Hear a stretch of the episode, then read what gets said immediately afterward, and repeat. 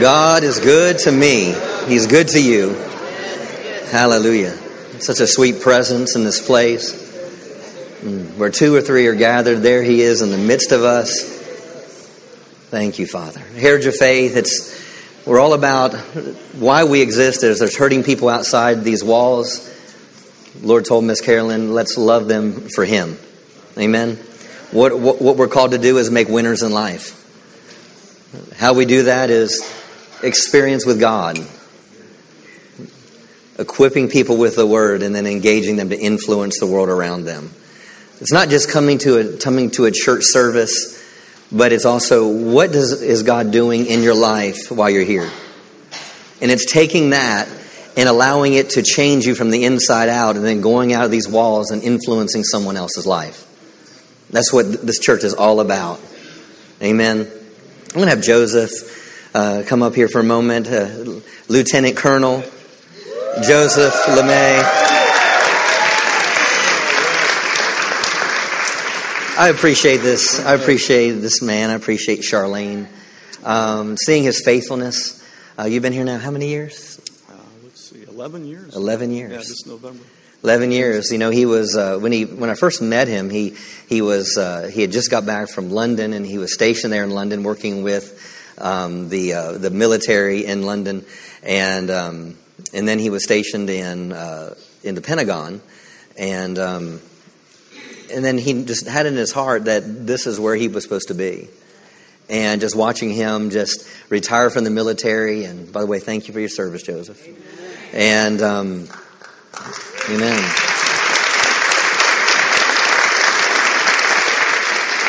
And just watching his his faithfulness and how God has has transitioned him through the years here. Now he's he pastors, he oversees all of our evangelism outreaches, and that part of uh, what Heritage of Faith does. And I'm so grateful for him. Um, and so, if you have served in the military, you had a loved one that served in the military, and or there's a loved one serving in the military now that's not here, I want you to stand to your feet. You know, Friday was Veterans Day, and I'm so grateful for the nation that we live in. I'm so grateful for the freedoms and why this nation was established. Uh, I received a book not long ago, and it was called, you know, America Stands, and it has all the original documents of, of the founding fathers of our nation. It's interesting that every one of them, even though they may not have been perfect in everything that they did or, or where they came from, but yet their concept was, was God, we want had to have a nation where we can serve you. We, we want a nation that we can, we can, where we can worship you. And I'm so grateful for those that have laid down their life for this nation. So grateful for my grandfather that served in, in the Navy in World War II. Are you grateful that you live in, in a nation that's free? Amen.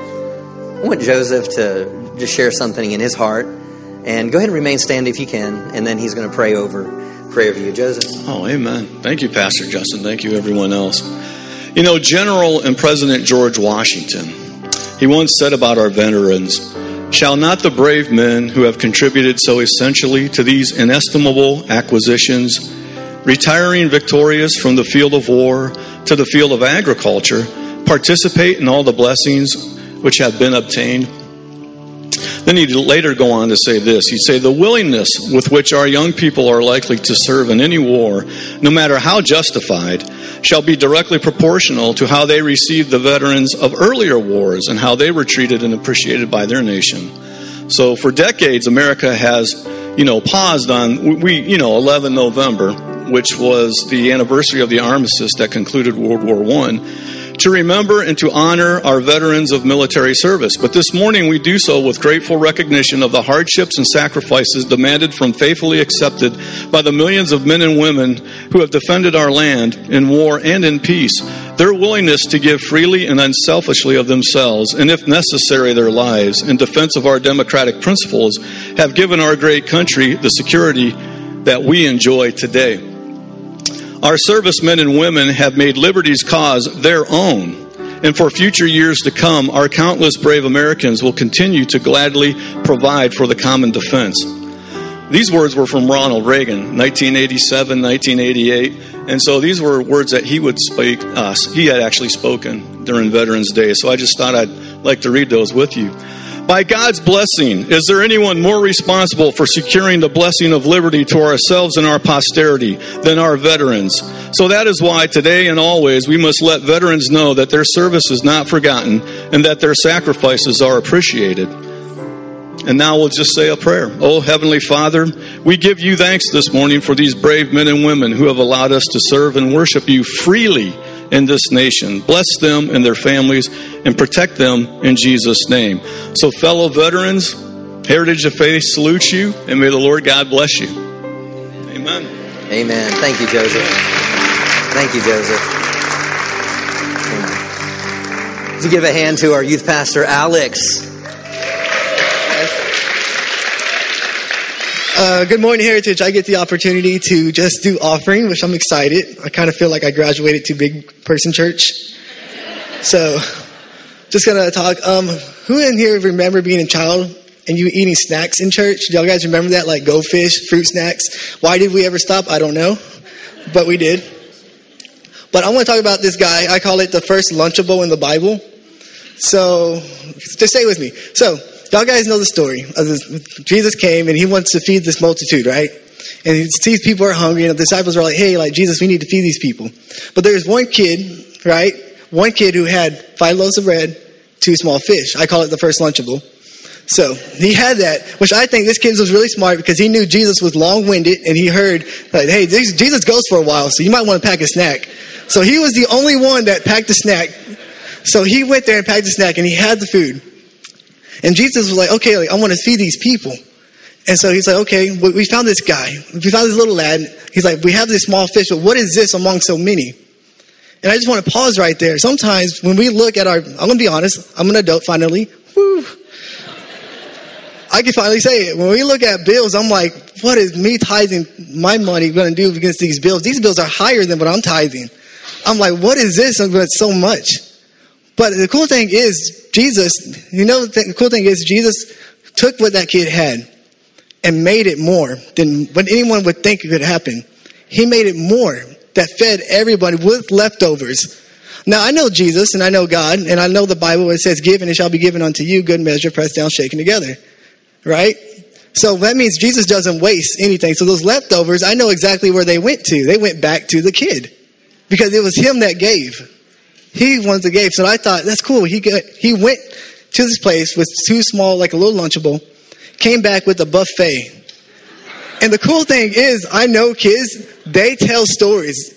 So Jesus knew exactly what he was doing. When that kid went home to his mom, mom's like, hey, little Timmy, how was Jesus today? It's like, mom, you don't understand. Like, I have this big buffet now. And she's like, how did you get that? And he's like, well, I did. I, I shared what I had and God just blessed it.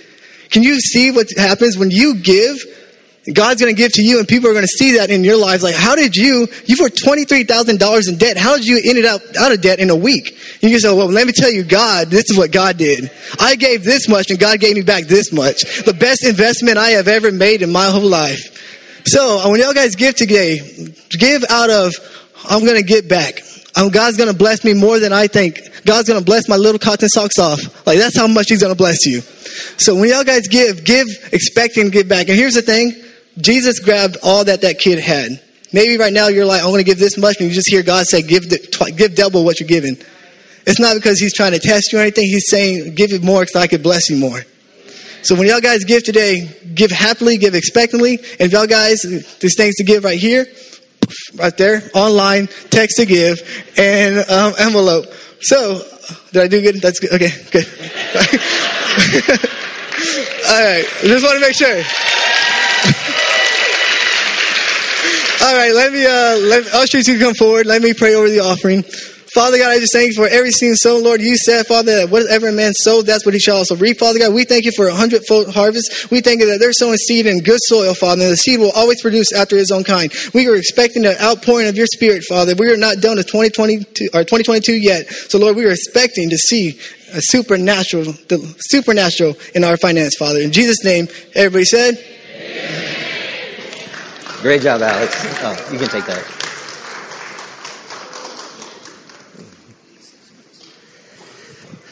Y'all doing good this morning? Awesome.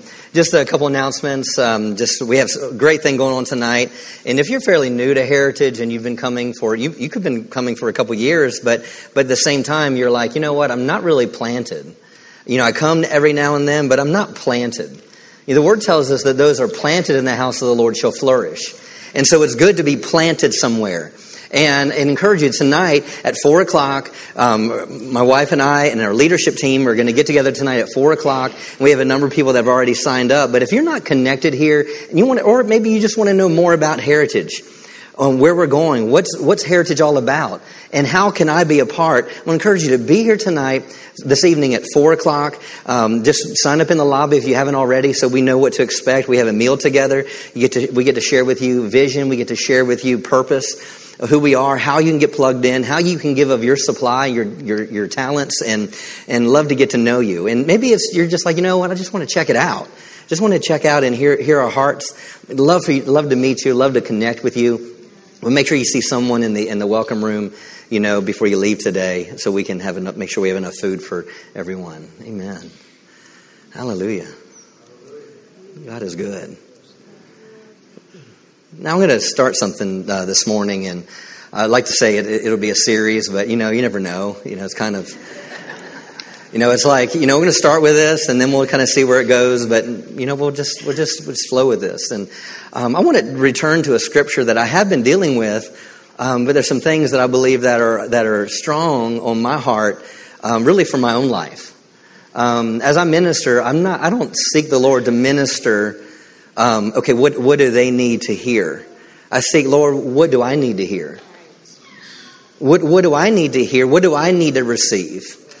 And, and ultimately, I, I, I seek the Lord also, Lord, you love this church family more than ever I could love this church family. So, Lord, so help me, instruct me as their pastor, the one that gets to impart to them the word to be able to deposit them that can carry on, carry them on to their future. Maybe get them through their struggle they're in. Get them through the obstacles that they're standing in front of. And, and, and maybe get through the fear that you might be facing as, you, as you're journeying through life. So if you have Bibles, turn to 1 Peter chapter 4. I'm actually going to actually start in chapter 3. And there's a, there's a phrase that I've been referring to um, in our, my time to minister to you. I mean, it's this phrase, going to another level. I, I don't believe that we, sh- we should stay on the level we're at. I believe the God we serve is a God of progression. He, the word takes us, He takes us from glory to glory.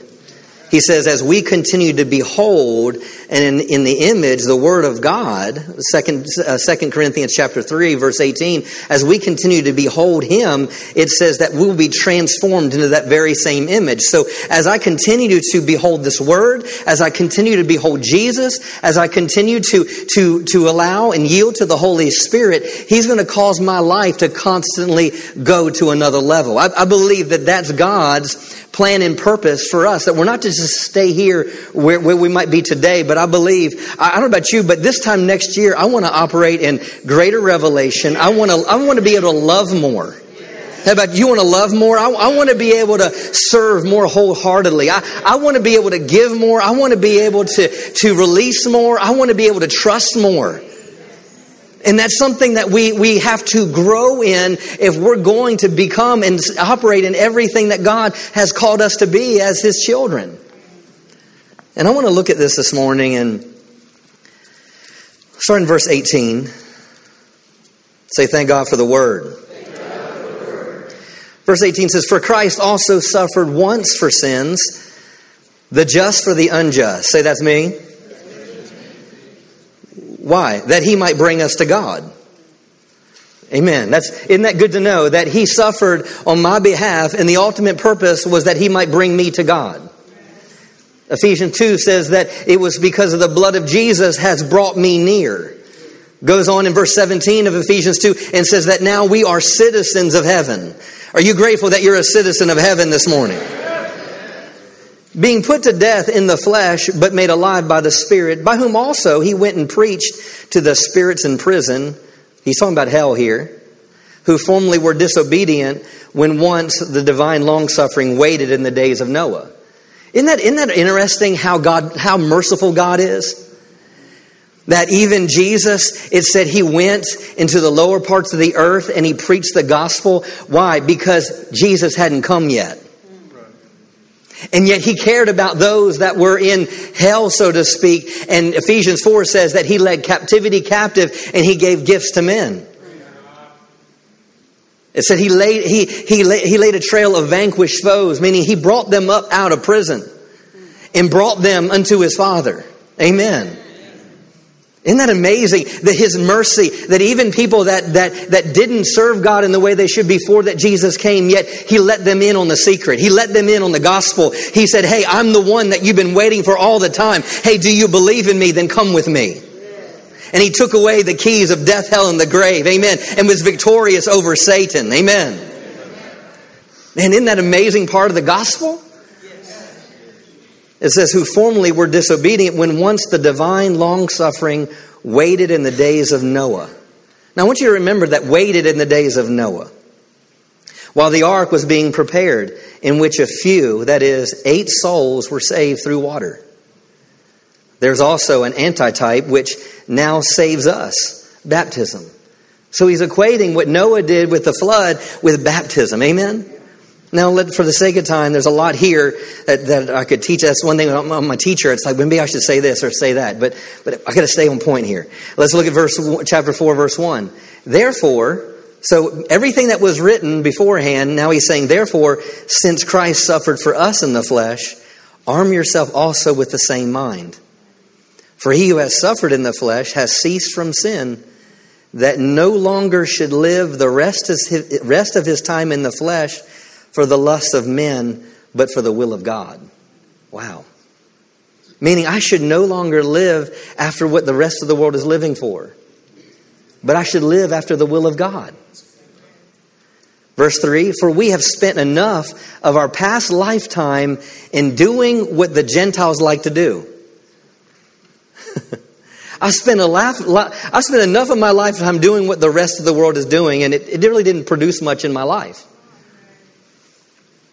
He goes, when we walked in the lewdness, the lust, the drunkenness, the revelries, the drinking parties, the abdominal idolatries, in regard to these, this is what the world thinks. The world thinks it's strange that you don't run with them. Does the world think you're strange yet? See, there's a difference between light and darkness. Now, I'm not here to judge your lifestyle. I'm not here to judge that. Just let the Holy Spirit work in your life. But the, but the point is, is, is there's got to be, there's a difference here. Now, then it says this, it says verse 5, they will give an account to him who is ready to judge the living and the dead. For this reason, the gospel was preached also to those who were dead. Who's he referring to? When Jesus preached the gospel to those that were in hell and they might be judged according to men in the flesh, but live according to God in the Spirit. Verse 7. But the end of all things, and that's where I've stopped ministering so far. But verse 7 But the end of all things is at hand. Therefore, be serious and watchful in your prayers. That's what I want to deal with today. He's saying the culmination and the end of all things is at hand. So be serious and watchful in your prayers. As the Lord allows, I'll get into the other parts of the scripture because, you know, I, I believe we're living in the last days. And in here he says, and the culmination of the end is here. So therefore be serious and watchful in your prayers. As I was just praying and, and, and thinking about this and, and how does this relate to the rest of Scripture? And what is my part and what, what, what needs to be deposited in our hearts today? And, and I was thinking about the end of all things is at hand. And it's interesting that in Matthew chapter um, 24, verse 37, I believe it is, it says this. It says, Jesus said this. He goes, As it was in the days of Noah, so will be in the days of the Son of Man. Meaning, meaning there's going to be, there's going to be a connection. There's going to be something that, that as it was in Noah's day, so would, would it be in our day before Jesus returns. And it's interesting that Peter, who heard Jesus say these things in, in Matthew, following Jesus, and he says the end of all things is at hand, and yet Peter is talking and knows the, knows everything that Jesus taught, uses Noah as an example of how we should be living in the last days. Peter's saying, hey, don't, don't live like the rest of the Gentiles, people that don't have a covenant with God. And they think it's strange that you don't party like they party. They think it's weird that you don't, you don't talk the way they talk or think the way they think. So, how should you be living in these last days? Be serious and watchful in your prayers. Now, you know, when we first, when I first hear the word prayer, I can get caught up on a practice of prayer. Meaning I can get caught up on looking at prayer as an event. It's, you know, all right, okay, Peter says here, all right, be watchful in, serious and watchful in your prayers. And, and you, you said, Our Father who art in heaven, hallowed be thy name, thy kingdom come, thy will be done, thy will be done. Okay, check, done. And you walk away, but what, what just happened? Nothing. See, prayer is not just something you recite, but it's, it's something that becomes a part of you. What do I mean by that? I think, I think to really explain this in the best way, Kermit, would be, be looking at the word prayer. Because immediately we look, like I said, we look at prayer as this the event in this exchange of words that I make and, and doing it hurriedly and doing it something uh, briefly and something that, that all of a sudden, maybe because I have pressure on me because of obstacles on me or fears on me, all of a sudden I run to this place and I all of a sudden start begging and pleading and releasing all these words to heaven, but yet where, what's really going on and what's really happening. Faith is what moves God, not fear. You can pray all day long and not be effective because why? You're praying in fear. So, looking at just the word prayer in itself, and and um, yes, this morning I will talk about a little bit of a Greek word. Now, the word prayer in the New Testament is a word proseuchomai. And, in order for us to really understand it, it's actually two Greek words that are put together. And, and in order for us to really understand this word, you have to look at the root of this word, and it's P R O S. And the word P R O S, pros, it means it means to come near to. It means it means to turn your direction towards. Another way to look at this word is um, it, looking at another scripture. For instance, Ephesians chapter 6, where it says, We wrestle not against flesh and blood. The word against is the word pros. So, really, what that word means to become face to face with. So when I look at prayer, it's not just the actions that I'm making, it's not just words that I'm speaking, but if, to fully understand this aspect of prayer is, is I have to, I have to transition something. I, there's got to be an exchange. It's not just me all of a sudden praying and releasing words, but no, I'm drawing near to something. I'm coming close to something, Pastor Phil. I'm changing my position. I'm looking at, at my situation I'm in, the obstacle I'm facing, and I'm separating myself from that obstacle, and I'm coming near to something. And the rest of the Greek word means this it means to worship, it means to ask.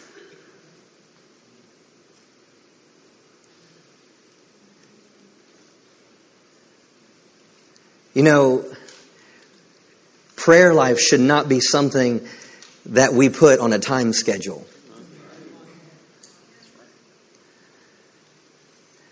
I believe what Peter's saying here is he was saying, be serious and watchful in prayer. I don't believe he was saying, okay, just be serious about all the words you're saying. I believe he was talking about intimacy. I believe he was talking about getting in his presence. I mean, if we even, even connect this with Noah for a moment, if you look at Genesis chapter 6, verse 9, it says, This is the history of Noah.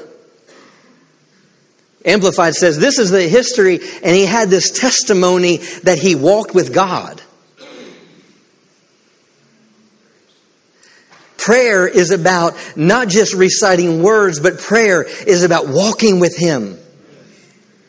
If you look at anyone that was successful throughout the Word of God, it was they had this testimony that they walked with God. If you look at Moses, it said that in, in Hebrews chapter 11, verse 27, it says that he, not fearing the wrath of the king of Egypt, it said, but he saw him who was invisible. Meaning when, when he had all these things coming against him, when all this pressure was on him, when all the things that were coming from the outside, he said, he goes, I'm not fearing the wrath of the king. Why? Because I can see him who is invisible. You can't see someone you're not close to. You can't see someone you're not walking with. In order to go to another level in our life, we have to come back to this. The basics of prayer is realizing this is me getting to a place where I'm walking with God in spite of what is happening in the rest of the world. It doesn't matter what's happening in the economy. It doesn't matter what's happening in politics. It doesn't matter what's happening in the entertainment industry. It doesn't matter what's going on in the world around me. The thing is, am I choosing to walk with God?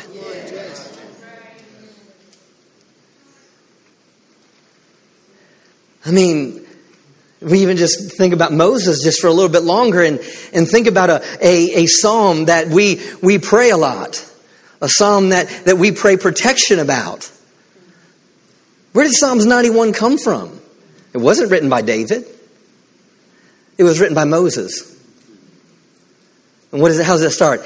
He who dwells in the secret place of the Most High shall abide under the shadow of the Almighty.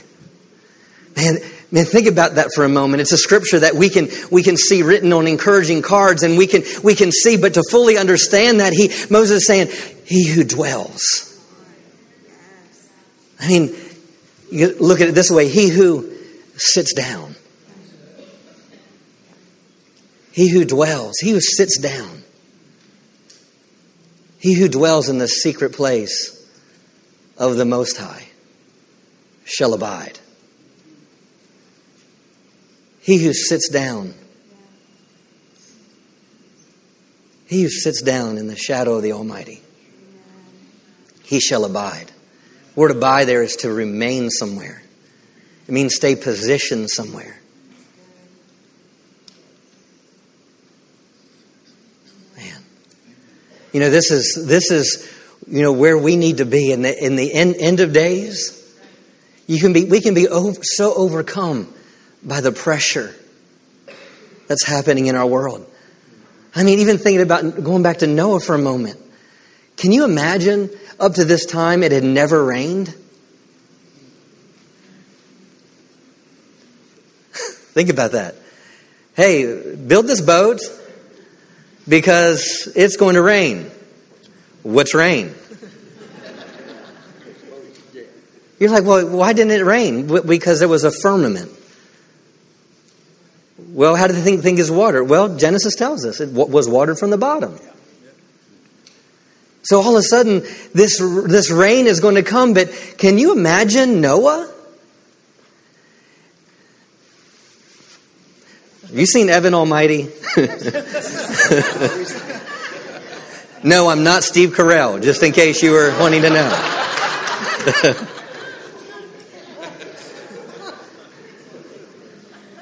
I've had so many young people come in and they're like, anyone told you you look like Steve Carell? like every week. we'll, we'll, be, we'll be at the store and, and Bren will be standing there, sure enough, at least once a week. You look like Steve Carell. Like, yeah, I get that often. Can you think about, can you think about, but, but can you think about the fact that it had never rained and here he is building a boat that even that it's square. It's a box. It doesn't even look like a boat. That's even more supernatural because if you try to build what he built back then, there's no way that it would work. Naturally. I'm not saying that I'm, I'm, right in that, but I'm just saying that.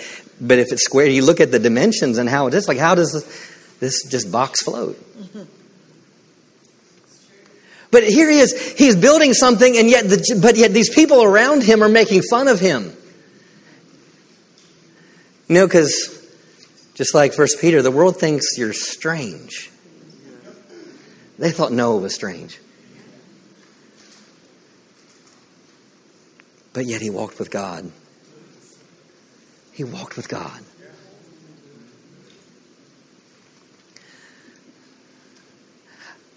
I remember, man, it had to have been 2000, 2002. I was, uh, I was in, in a situation and I remember I had my, all my hopes set on a particular thing.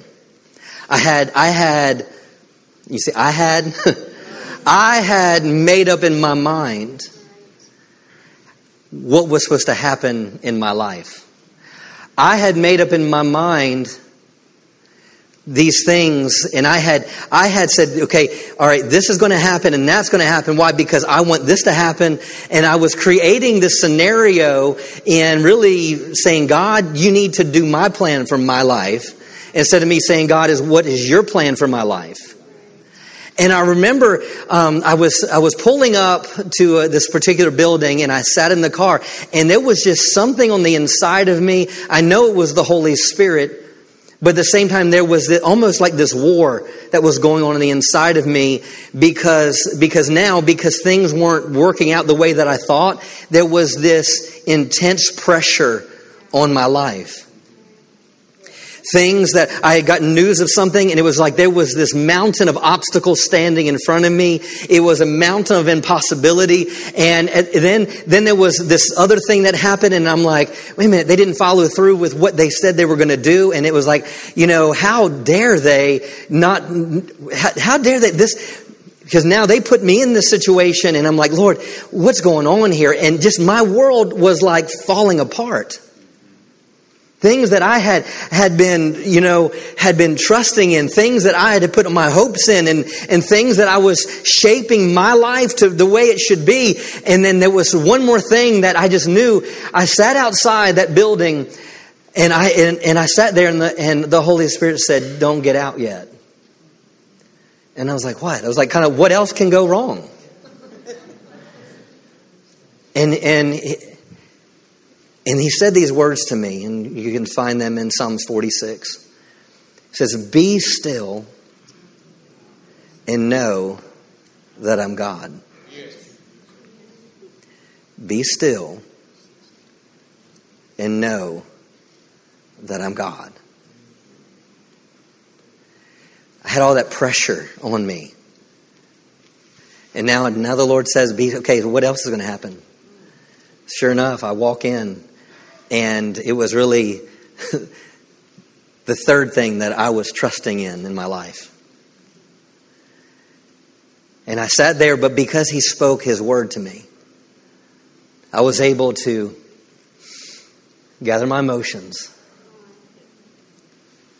I was able to, I had a word. I, I had a word to hold on to. And that word carried me.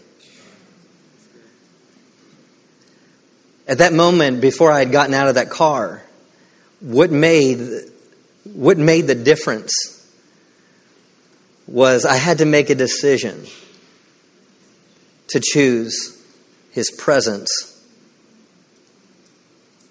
over pressure. When I left that moment, I had to choose communion over chaos. When I laid my head down that night, I had to choose worship over worry.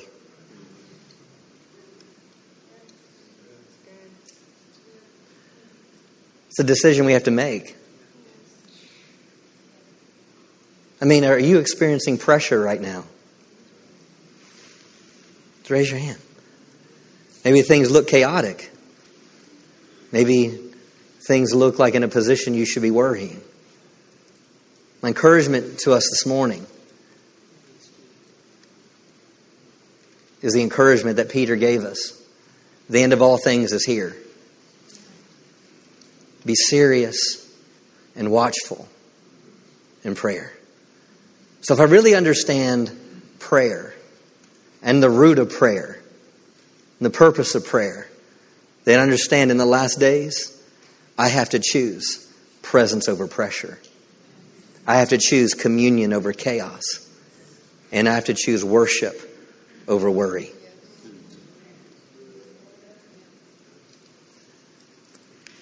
Go to Psalm 16.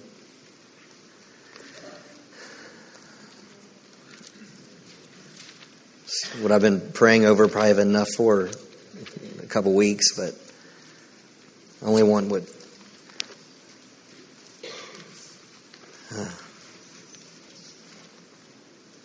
Psalm 16.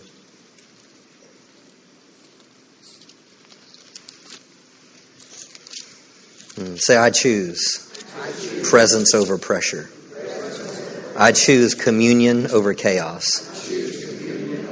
And I choose worship over worry. This will take you to another level.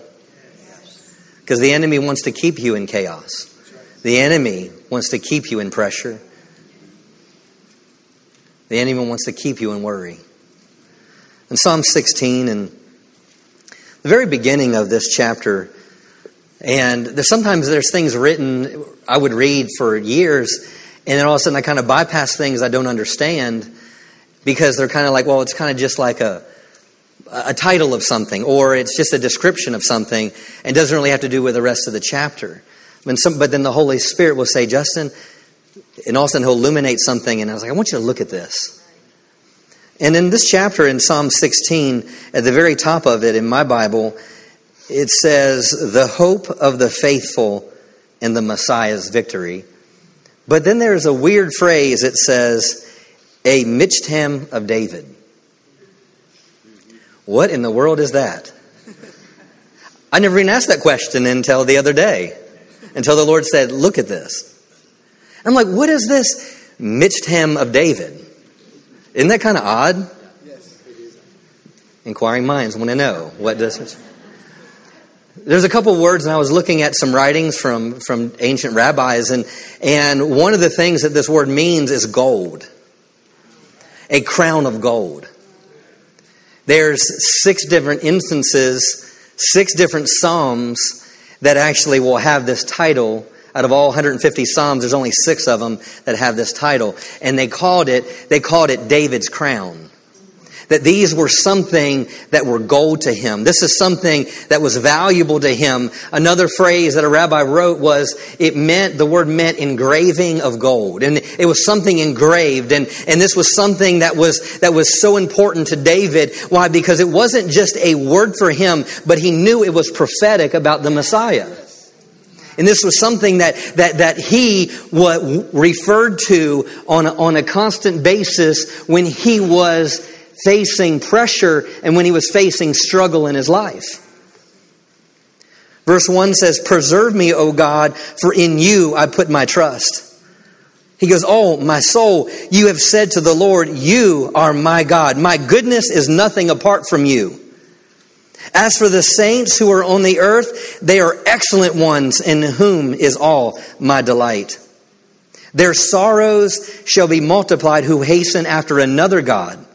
Their drink offerings and blood I will not offer, nor take up their names on my lips. O Lord, you are the portion of my inheritance in my cup. You maintain my lot. The lines have fallen to me in pleasant places. Yes, I have a good inheritance. What is David saying? David is saying, when I'm going through all these different things, I know I have a portion. You're my portion. When I'm facing difficult things, I know that you're, I have a good inheritance. Then he says, verse 7 says, I will bless the Lord has, who has given me counsel. My heart also instructs me in the night seasons. See, you, you need to have a voice in the night season. You have to come to a place where you can hear his voice in the night season. What does the night season represent? The night season represents when, represents pressure when uh, when things aren't going the way that you think they should. So David is saying, "I will bless the Lord." Who has given me counsel? My heart instructs me in the night seasons. What's that mean? What God has spoken to me, the instructions He's given me, is what I use to win in the night seasons the word that He's given me, the things that He's instructed me to listen to this while I was in His presence. The things that He's given me while I've been in, in prayer and I've been face to face with Him. It's the things that He's instructed me in those moments that I use in the night season.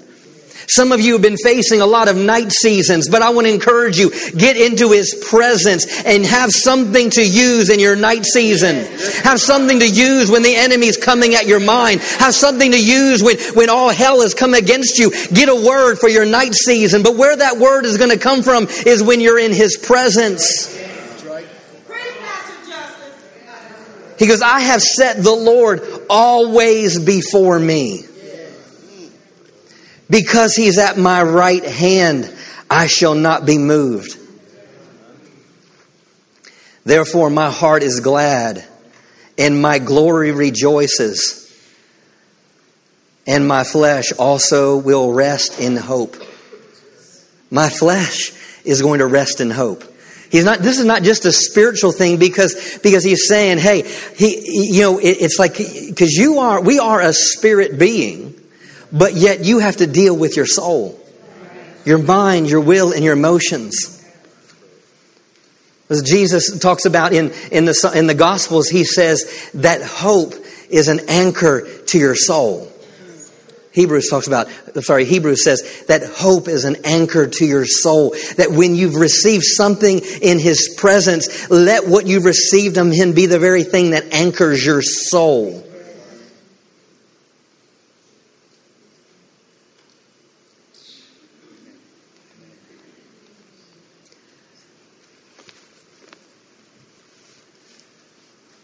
You, Father. Verse 10 For you will not leave my soul in hell. Now this is now this is when it switches over to a messianic prophecy. Think of Jesus. He said, You will not allow he goes, You will not leave my soul in, in Sheol, in hell nor will you allow your Holy One to see corruption. You will show me the path of life. In your presence is fullness of joy. And at your right hand are pleasures forevermore. In your presence is fullness of joy. Verse 10 again For you will not leave my soul in Sheol, nor will you allow your Holy One to see corruption. You will show me the path of life. In your presence is fullness, fullness of joy. The word fullness here is to be satiated with. It means that you have so much more, so much more even beyond what you can actually manage yourself. What did Jesus hold on to in the darkest day of his life? I mean, when he was on the cross, what did he say? He says, Father, why have you forsaken me? See, up to that time, From the time that he was filled with the Holy Spirit, Jesus knew God, his Father's presence. He knew his Father's presence. And so when he said, Father, why have you forsaken me? What was he saying? I don't sense your presence. I don't sense your presence. But when he went to the lower part of the earth, I believe he held on to this. You will not leave me. He will not leave me here. He will not leave me here. Psalms 139, I love this. He goes, he goes, where can I go from your presence?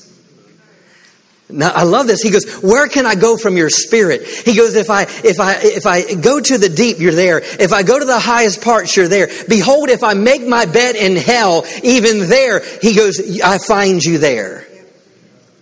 How did Jesus raise from the dead? 1 Corinthians chapter 6, it said he was raised by the glory of God. Romans chapter 8 verse 11, how was Jesus raised? The same spirit, the same presence that raised Jesus from the dead quickened his mortal body. So what happened? When Jesus was in the midst of pressure, when he in the midst of chaos, and he was in the midst of torment, what was he waiting for? He was waiting for the presence. Because he knew it was the presence that was going to bring him back to a place of fullness of joy. And what? And at his right hand are pleasures forevermore. Let me ask you a question. Who is sitting at the right hand of the Father right now? Jesus. Hallelujah. Presence over pressure. Go ahead and stand to your feet. Well, Danny and Joseph come up.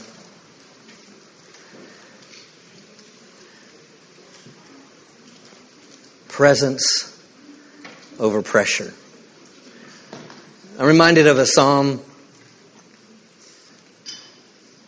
It's in Psalms 27. David says, The Lord is the light of my salvation.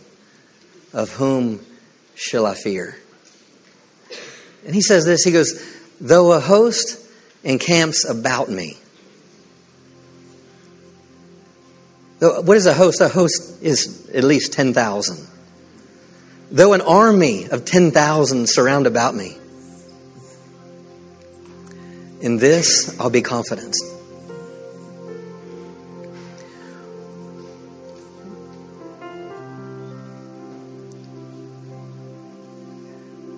You know, there's a number of you raised your hand when I said, Are you in pressure and chaos and worry? Just lift your hand. It's okay to be honest.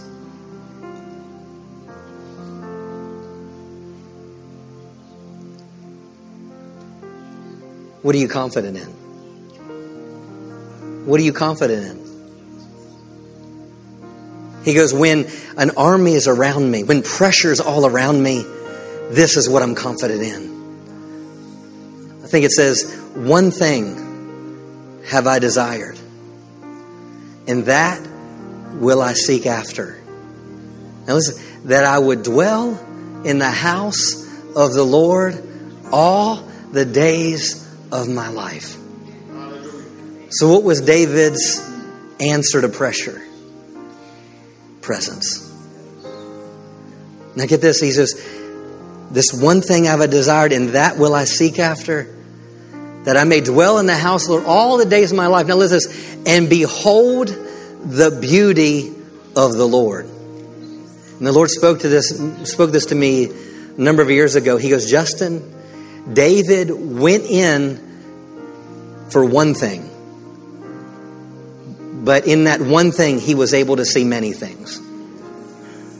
His one thing was, I want one thing to be in His presence and to behold the beauty.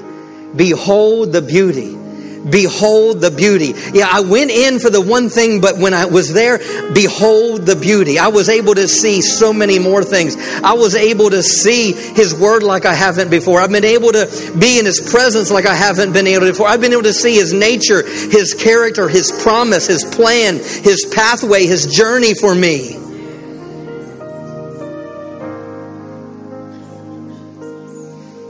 Psalm 63, he, he says, uh, verse 1, I think he, know if it's verse 1. He goes, he goes, I'm in a dry and weary land where no water is. He goes, So I've come into the sanctuary because that's where I see your power and your glory. He pursued presence over pressure. Just bow your heads.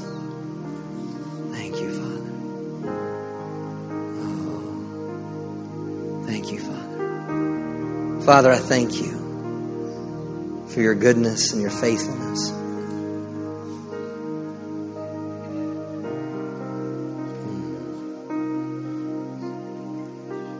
Hallelujah.